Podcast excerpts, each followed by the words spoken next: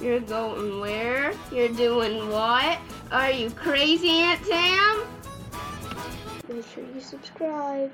Hey, I'm Tamara, and welcome to Many Roads Traveled, the travel podcast that takes you all around the world on my overland trips that I've been doing over the last 30 years to 76 countries. So, if you love travel and adventure, please subscribe. And of course, at the end of each episode, there is Tam's Top Tips, which is my up to date travel tips for that area. Okay, so buckle up, Buttercup, and let's hit the road.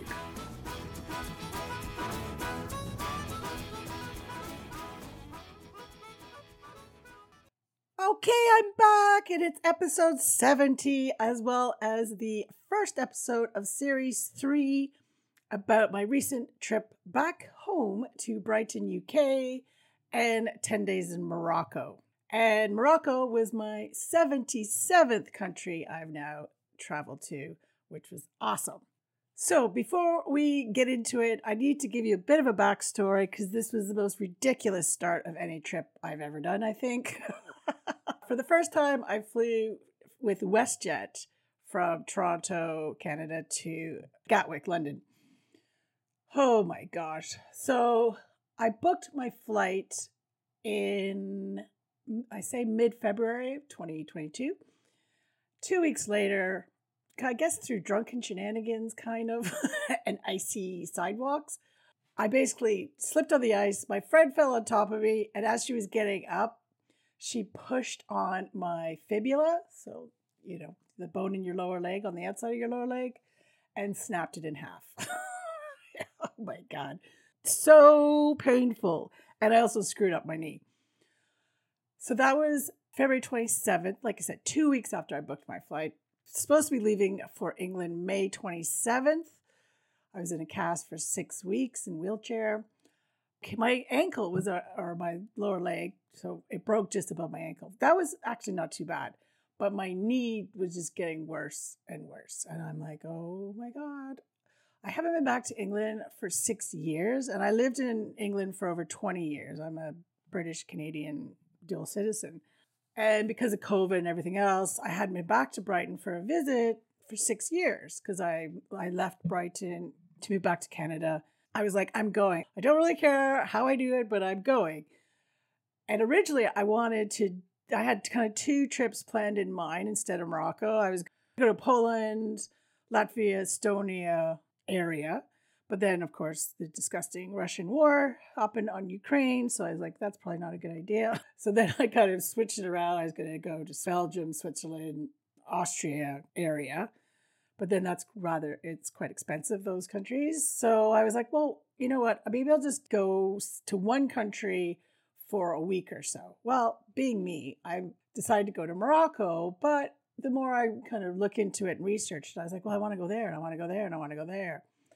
So, of course, I kind of booked all my accommodation from home and, and I'm going to like five different places in 10 days.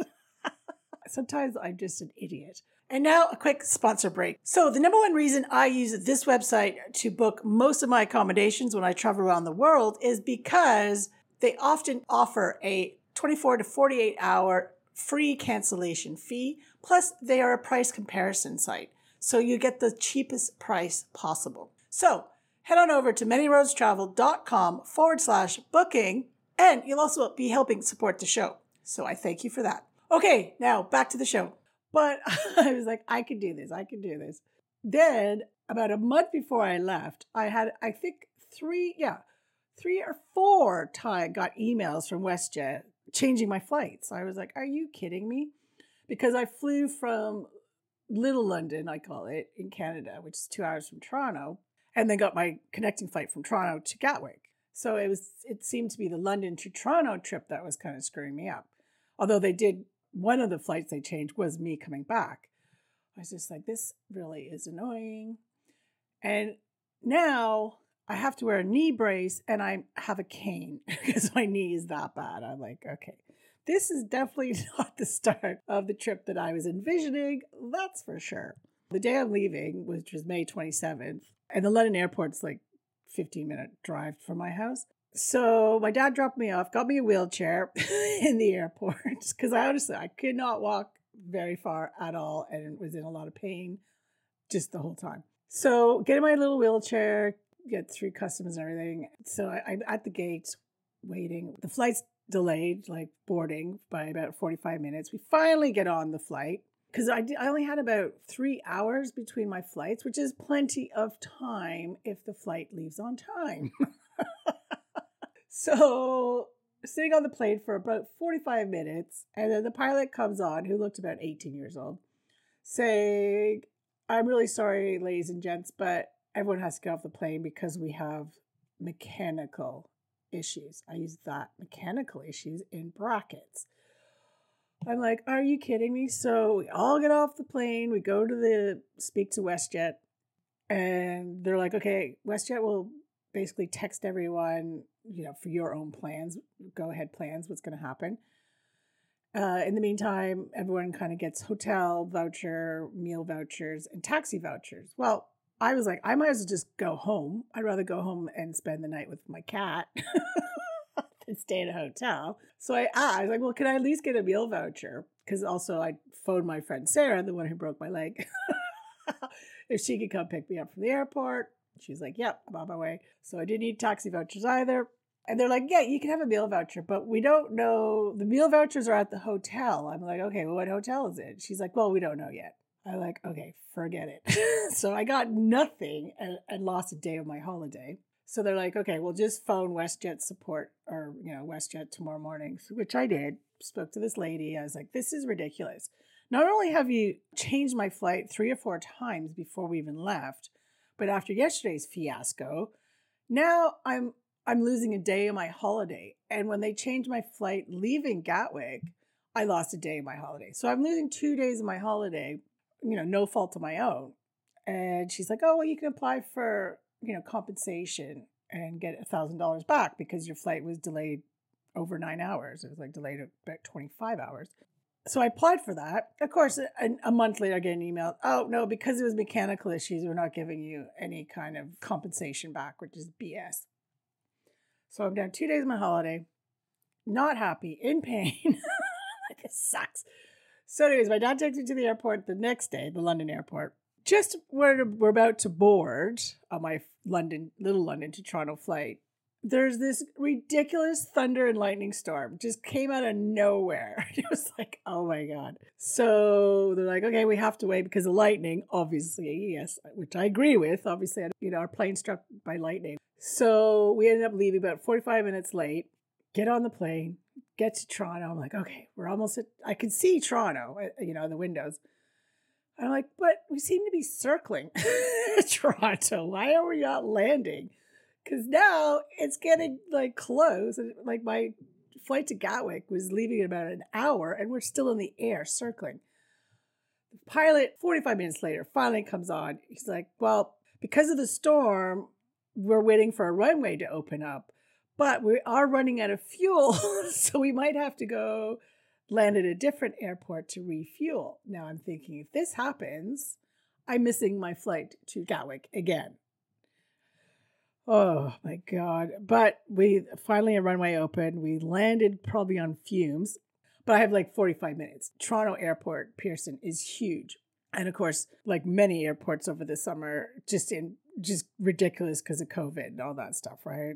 Luckily, I only had a carry on and like a small backpack. And I made sure someone take me in a wheelchair at all three airports, like Toronto, London, Toronto, and Gatwick, which they were like, yep. So I'm waiting on the plane. My wheelchair is there, which is nice. So they kind of wheel me up to the, you know, the vehicle ones. Get on that. We get through to my gate literally just in time. I was one of the last people to, to board the, the flight to Gatwick.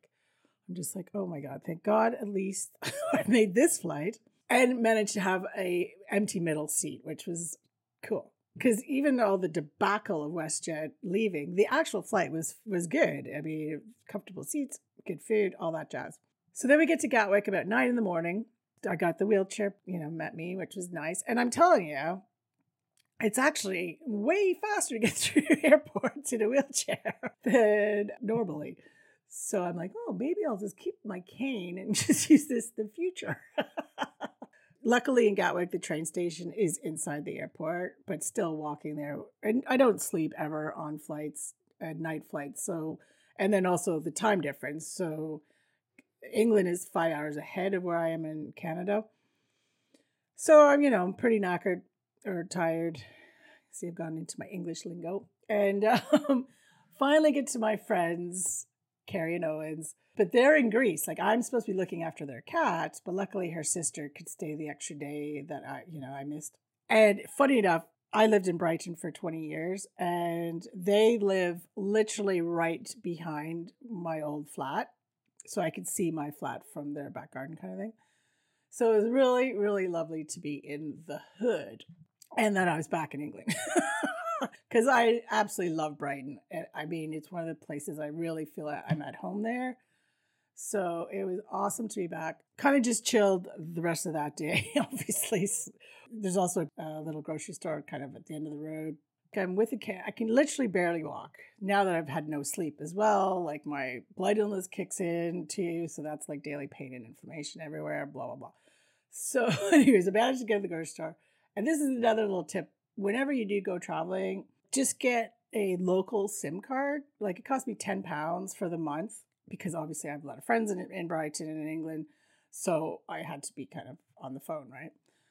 Or at least get WhatsApp, which is free and you can call and text and even video chat to people anywhere in the world that have WhatsApp, right? Which is a free app that you can get. But yeah, SIM cards, just get a local SIM card, way cheaper than roaming prices, like on your own mobile plan. So the next day, uh, a good friend of mine, Paul, he came around and it was Sunday. So one thing you must do when you're in England, anywhere in England, is go for Sunday roast. Go to a nice pub and have a Sunday roast because they are just the best. And many places have, you know, selection of meats as well as vegetarian and even some have vegan ones. So definitely recommend Sunday roast. So awesome to see him and catch up with him. He stayed over that night. So we had a few beers and yeah, it was just so nice to see him. And then basically like the week before I left to Morocco, my friends Carrie and Owen came back on the Wednesday. So I got there Saturday. Lovely to see them. And it's also really nice to have the flat to myself as well for the first few days. Carrie had organized a kind of welcome home little soiree with a few friends, a few close friends on the following Saturday night. So they got back Wednesday, so the next Saturday. So that was awesome. We got very drunk and lot like so much laughter. Oh my god, it was just so great. The only thing that obviously sucked was that I couldn't really walk around Brighton like my old hood like I would normally do because of my my knee. So I kind of had to bus it and just walk a little bit. Like I couldn't I didn't even go down to the seafront and I'm literally a block from the seafront until after I got back from Morocco. It was ridiculous. I was like, okay, this is going to be super annoying and frustrating to actually travel in Morocco by myself with the state of my body. so on the Sunday, I ended up going to the hospital because it felt like my kneecap was dislocated, basically, right? And you can even see, like, it's like it's not in the right spot. So it was just so painful. So I went to Emerge and got some x rays and spoke to the doctor, everything. And she's like, well, the good news is, yeah, it's not, your kneecap isn't dislocated, but with the x rays, I can't really tell. My guess, which was my guess as well, was that you probably torn some tendons in your knee. Unless we do an MRI, I can't be 100% sure on that. Speaking of which, I have been waiting for my MRI appointment. So, May 6th, it's now September 29th. I still don't have an appointment for my MRI on my knee, which is not good. Thanks, COVID, again for that so yeah, I was like, and then all my friends like, I don't think you should go to Morocco, man. And you're like, you're crazy if you go, and I'm like, yes, well, you know that I'm crazy, so I'm going. I mean, I could have probably got all my money back except for maybe one or two places for all the hotels I booked and hostels. One last reminder if you want to save yourself money on your accommodation and get the free 24 to 48 cancellation fees on most bookings, then please head on over to manyroadstravel.com forward slash booking. Okay, back to the show. But I was just like, no, I want to go. I can be very stubborn, and I I was just like, I'm going. Because I'd also booked flights. Because I, I, again, usually, as you know, I like to travel by land, but I just knew with time constraints and physical restraints, I couldn't quite do it, everything by land, although I did a lot, most of it by land. So I did have a flight from Casablanca to Agadir, which Agadir was my last place I went to in Morocco. So I wouldn't get my money back for that as well. I'm like, no, I'm just going. I ended up going on June 7th. this episode is kind of a little bit of an intro of the trip. Next episode, we're going to crack on with Morocco. And my first stop, which was Tangier, which is right on the coast, and you can basically see Gibraltar in Spain. It's that close.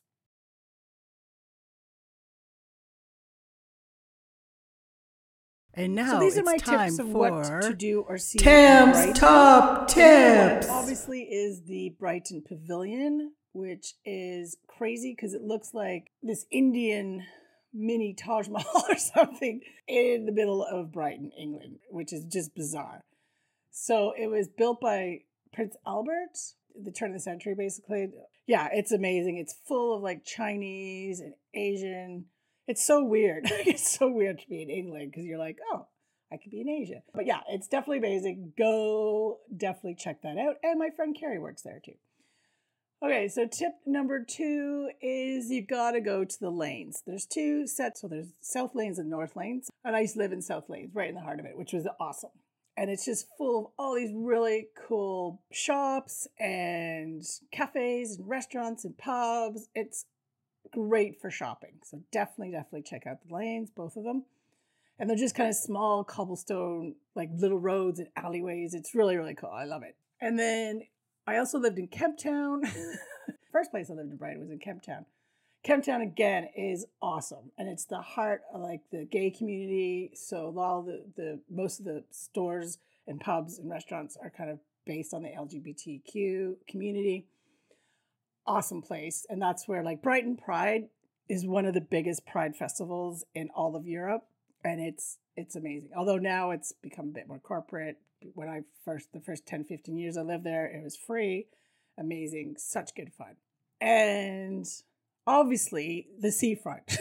now, gotta remember, these are pebble beaches, not sandy beaches. But again, the whole seafront is filled with, you know, fish and chip shops and bars and restaurants, and there's loads and loads of tables and umbrellas you can sit out and just watch the world go by.